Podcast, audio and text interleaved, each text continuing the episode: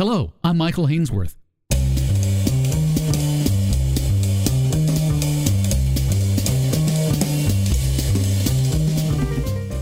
What does a Donald Trump re election mean for Canada? This was the focus of a thought experiment between myself and two prominent political and economic thinkers Christopher Sands of the Wilson Center, and former communications director to Prime Minister Paul Martin and television pundit Scott Reid of Feschuk Reid.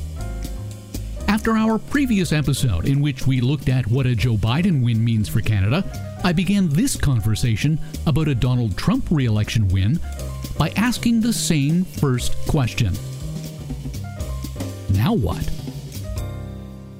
Well, um, I think we begin to figure out what a second term Trump looks like. Um, and there are a couple of things we know about administrations. Typically, two-term administrations do well in in the first 100 days of the first mandate, maybe the first 18 months of the first mandate, but after that most presidents have a disappointing second term. They they're already seen to have an end date. Uh, that doesn't help them. The party's already beginning to look past them.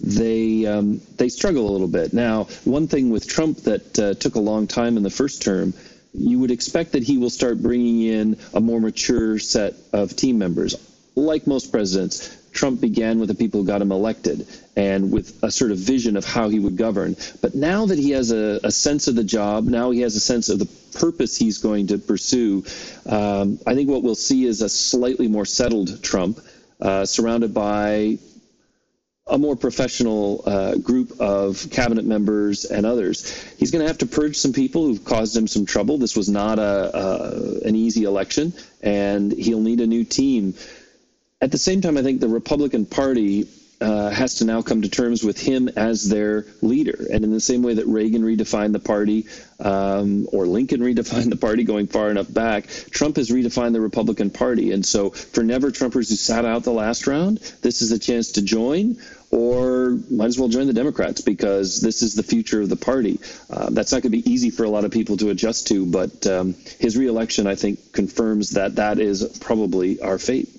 Scott, has the PMO done a sufficient job in pussyfooting around the U.S. president during this election, or are we going to be punished for not cheering from the sidelines? I don't think we will be punished, and I do think they've done a very good job of tiptoeing around the guy and not uh, and not betraying the natural impulse and you could get rewarded politically in Canada for the last number of months for saying, I hope the guy goes down. Uh, it would be satisfying. 85% of Canadians are in agreement with that. But but that's a cheap thrill. it would have been a cheap thrill because ultimately you have to handicap the possibility that he get reelected. So now you're back with Trump in a term two. I'm, I'm forced to disagree with Christopher. I think those that hope that, you know, now will be the moment. Uh, now, now will be the moment when Trump uh, demonstrates uh, sobriety and realizes that he has to set forth on an agenda with a group of adults surrounding him. I, I, mean, he reverses all the all the traditions, right? I mean, he started with adults. He started with John Kelly and and and Mattis as adult as he could get, and um, and then dumped them when they refused to be yes men and they refused to be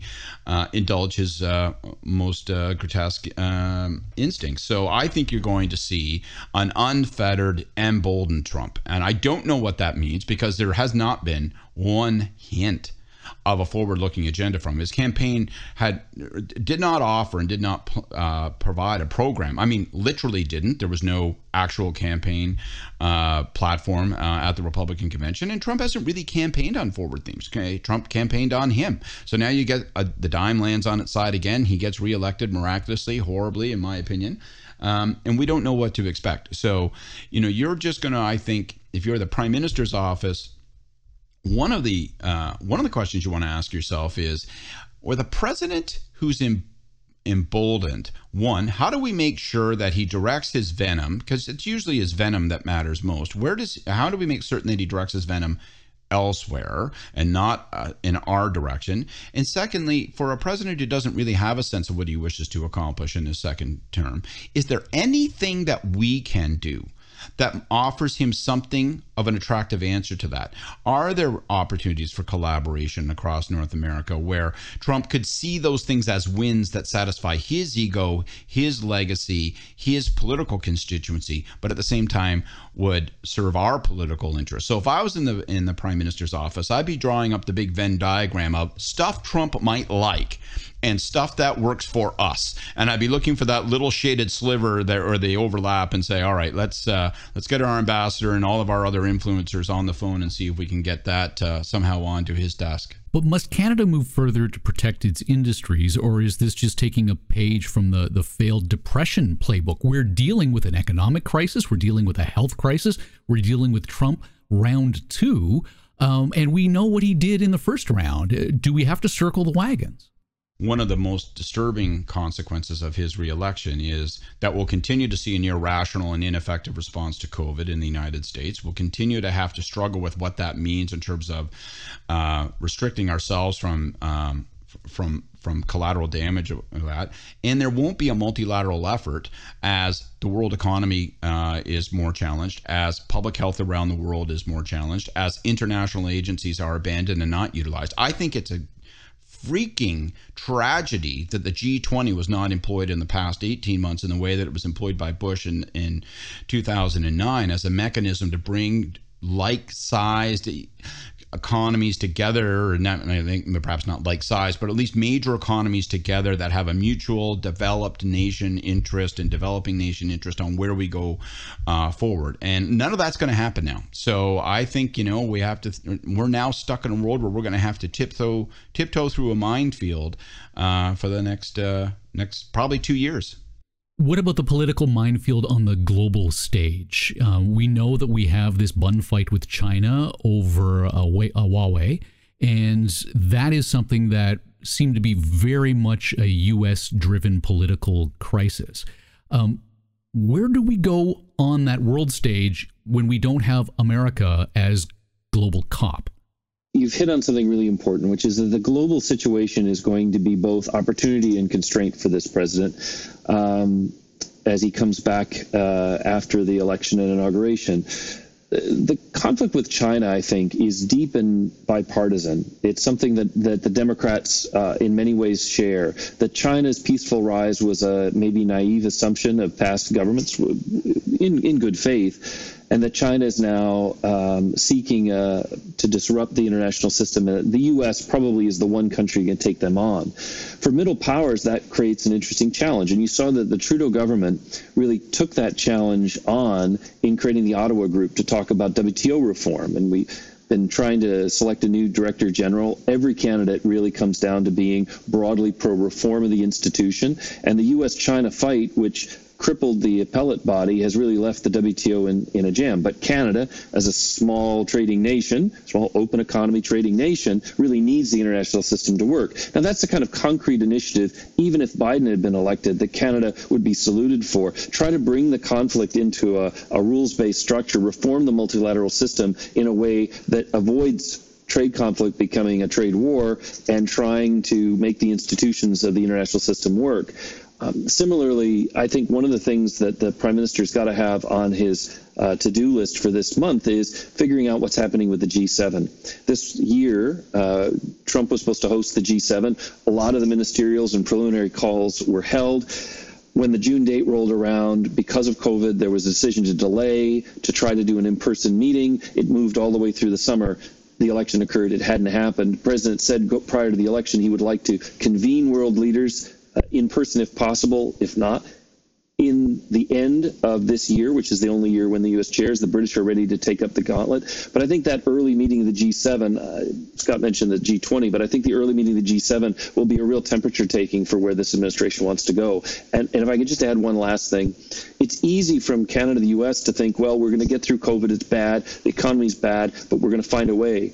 But uh, there are a lot of developing countries that are a mess. Um, and some estimates have, um, I think the OECD has said that just from the shutdown so far, most OECD countries, kids who are now in K 12 education are looking at a 3% loss in lifetime earnings because of what they've lost in these last months. It's only going to get worse. So we have a challenge. But if you look at the IMF, almost 70% of their reserve capacity is dedicated to Argentina, a country that has defaulted on its debts to the IMF nine times already and here's a forecast, probably will do so again.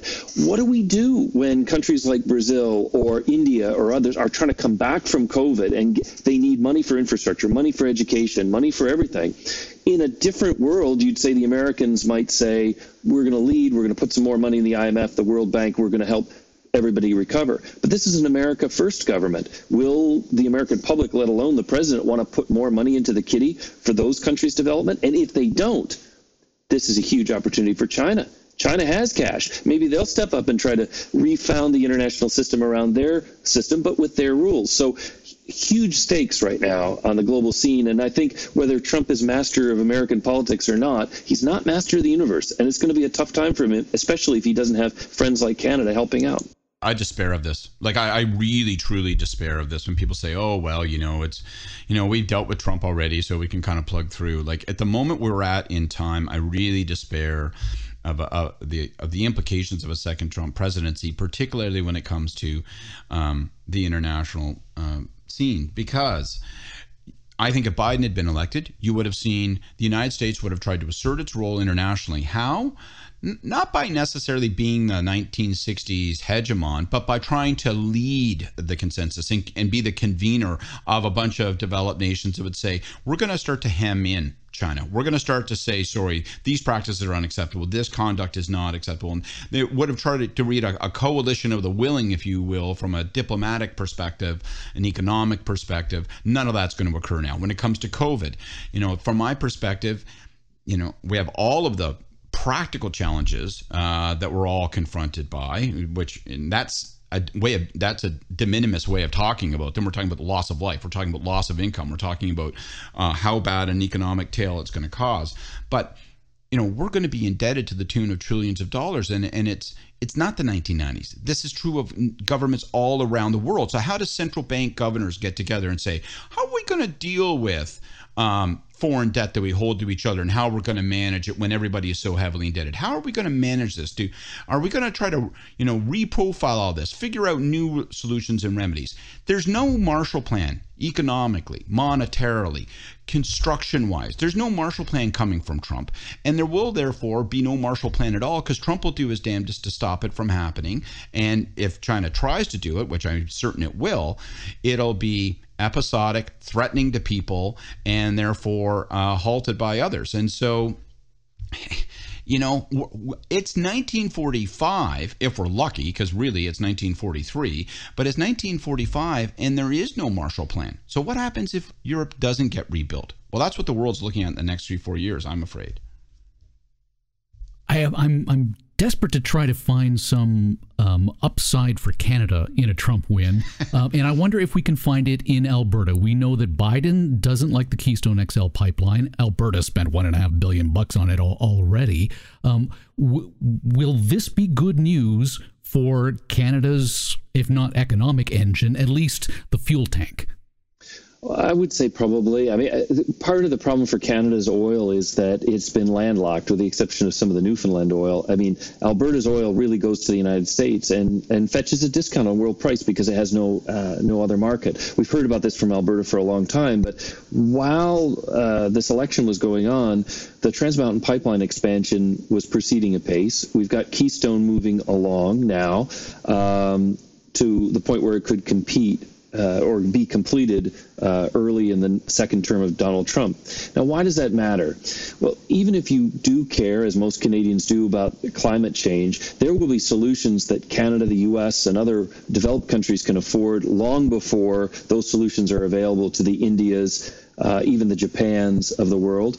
And I think this is a huge opportunity for Canadian oil as a as a bridge fuel for those countries before they're able. Everybody's going to be flat on their back after COVID and the economic recession. This is not the time to pitch them on windmills. Uh, we can afford that; they probably can't. So for Canada to sort of be a, an ally of countries that would have a reliable energy supplier and help them get through this period, hopefully get the global economy again, and then they get going again, and then they can look at some other options, I think is a very good mission for Canada. And it's one that ends maybe some of the uh, win lose rhetoric in Canada, where it seemed like you, if you were for fossil fuels, everyone from Ottawa through Quebec, etc., thought you're dinosaurs, guys. You're going to go out of business. We're going to put you out of business. And I think that win lose zero sum game rhetoric really left a lot of people in Alberta feeling after the wildfires and other things like the rest of Canada had no empathy for their situation and wanted them just to you know go away and die.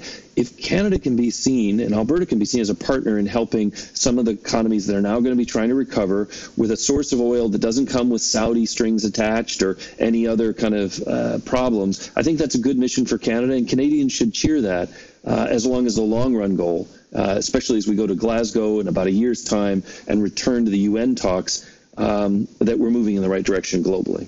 I think the big risk, obviously, is that it will create a um, uh, a sort of superficial mirage that okay don't worry about it. Like we can just kind of stick to business as usual then in terms of uh, fossil fuels and there is an opportunity here. Christopher used the phrase bridge fuels. That's precisely the way to look at it. To think about it the opportunity here is to fill the gap you know, uh, in terms of demand and a gap in terms of time. As we, um, nevertheless, notwithstanding Trump, the world is going to have to make this less carbon intensive transition, and we have we face an opportunity and a challenge in Canada, and then we're either going to um, transform our energy sector into one that um, uh, is manifest in that new, uh, less carbon intensive world or not. And so the trick we're going to have to do is take full advantage of the permission that Trump offers for the bridge fuel opportunity, if we can put it that way. But at the same time, not lose sight of the need to be investing in that transition and making certain that we're at the we're, we're near the front of it, not forgetting about it and just falling far, far, far behind. Because boy, come 2030, uh, we could end up in a hell of a spot then. So Biden would have rejoined the Paris Agreement on climate change. Under Trump, the country has abdicated its its role as a leader for change in that department. It's your suggestion then that we have an opportunity for clean tech in this country to take advantage of that void that the Americans would leave. What though of tech generally speaking? You know, Trump's been turning away bright minds from around the world. Is the exodus from Silicon Valley and the inability of certain immigrants to enter the United States giving Canada a demonstrable competitive edge under Trump 2.0? I'll just be quickly. I worked on the Amazon bid for Toronto, which, you know, obviously Amazon uh, did not come to Toronto, although it certainly invested a ton of jobs in Canada and and and and what I learned during that process is that every single thing that we talk with breathless rhetorical flourish about technology and about the attraction of Canada uh, as an emergent technology center, particularly because of the immigration policies and just the broad political and cultural policy and um, and definition of the United States under Trump, it's all true. It's all true. Double it and uh, and add thirty, as they say, as the old metric joke goes. So, um, you know, my my view is if you're looking for a silver lining uh, you, put your finger on it, Michael, because there we are a destination for technology jobs. You know that Uber built its self-driving lab in Toronto because the foremost expert in the world when it came to self-driving cars did not wish to go to Donald Trump's United States. So we'll still get some of those wins, but we got to be damn quiet about it because, of course, you can't rub that in the orange man's face or he'll make you pay. Well, and I, I, think that's actually the, the cautionary note I would add. It, the tech companies have asked uh, repeatedly for Congress to expand the H 1B visa quota so they could bring some of this talent in. And Democrat and Republican administrations have been unable to convince Congress to change its mind. So this is a made in America problem that the U.S. has. And Canada, I think one of the things that Canadians do that, that I always admire is they figure out what stupid thing the U.S. is doing don't do that, and then they get a competitive edge. For a while, under Harper, it was a lower corporate tax rate until the U.S. caught up. But that's the risk: is that the U.S. decides and on a good day, you hear Donald Trump talking about a more skill based approach to immigration. Uh, and if the U.S. is going to compete for that talent, that would be a potential pressure. There's also potential pressure for the U.S. to say, you know what, Canada, you um, you're stealing jobs from us. You're you're nearshoring jobs that should be at home, and this becomes a flashpoint between Canada and the U.S. fighting over immigration. So I agree you know, don't hide your light under a bushel basket, but do, you know, c- continue to pursue this in a low key way and avoid a confrontation with the U.S. And I think that's that's really positive. And I, I would add one of the last things that we saw from the administration prior to the election was the antitrust lawsuit against Google. And um, U.S. antitrust law is a, is a pretty fierce body of law. And I'm afraid we're going to see more of that uh, potentially now going after Amazon or, or other players in the field. Twitter, which the president has a love hate relationship with, and they love hate him too. So, uh, you know, I think this is going to be a time when the tech sector will be disrupted by Washington, and so Canada will have opportunities there, um, but also some risk factors. So, pay pay attention, stay tuned. It's going to be interesting. I don't know, Scott. You getting a little nervous that uh, Trump's going to shut down Twitter on you? That seems to be your most vocal platform. Yes, I I would hate it if he weaned me off my foremost addiction, but uh, you know, I I I I. I think it's. I think everything we just uh, discussed there is exactly right. I think that Trump sees himself as a 21st century Teddy Roosevelt in more ways than one, and busting up uh, the big powers that be. Uh, it ain't steel anymore. It's um, it's tech, and I think that uh, they're in for uh, uh, they're in for a rough ride as Trump. When for a president who's looking for an agenda, one that registers on a populist level. Uh, going after big tech and saying we're going to uh, we're going to rob them of their ability to um, to overwhelm everyone else. Uh, that might be a pretty attractive place to go. Scott Reid is a former communications director to the PMO and a principal at Feschuk Reid. Christopher Sands is a C.D. Howe Fellow and the director of the Wilson Center's Canada Institute. If you haven't yet heard it, visit your favorite podcast source for the other half of this thought experiment. Joe Biden has won. Now what? I'm Michael Hainsworth. Thanks for listening. You've been listening to the C.D. Howe Institute podcast with Michael Hainsworth. Subscribe on iTunes, Google Play, and Spotify. The C.D. Howe Institute is an independent, not for profit research institute whose mission is to raise living standards by fostering economically sound public policies. The Institute is widely considered to be Canada's most influential think tank and a trusted source of essential policy intelligence, distinguished by nonpartisan, evidence based research and subject to definitive expert review. Visit cdhowe.org and follow us on Twitter and LinkedIn. Thank you.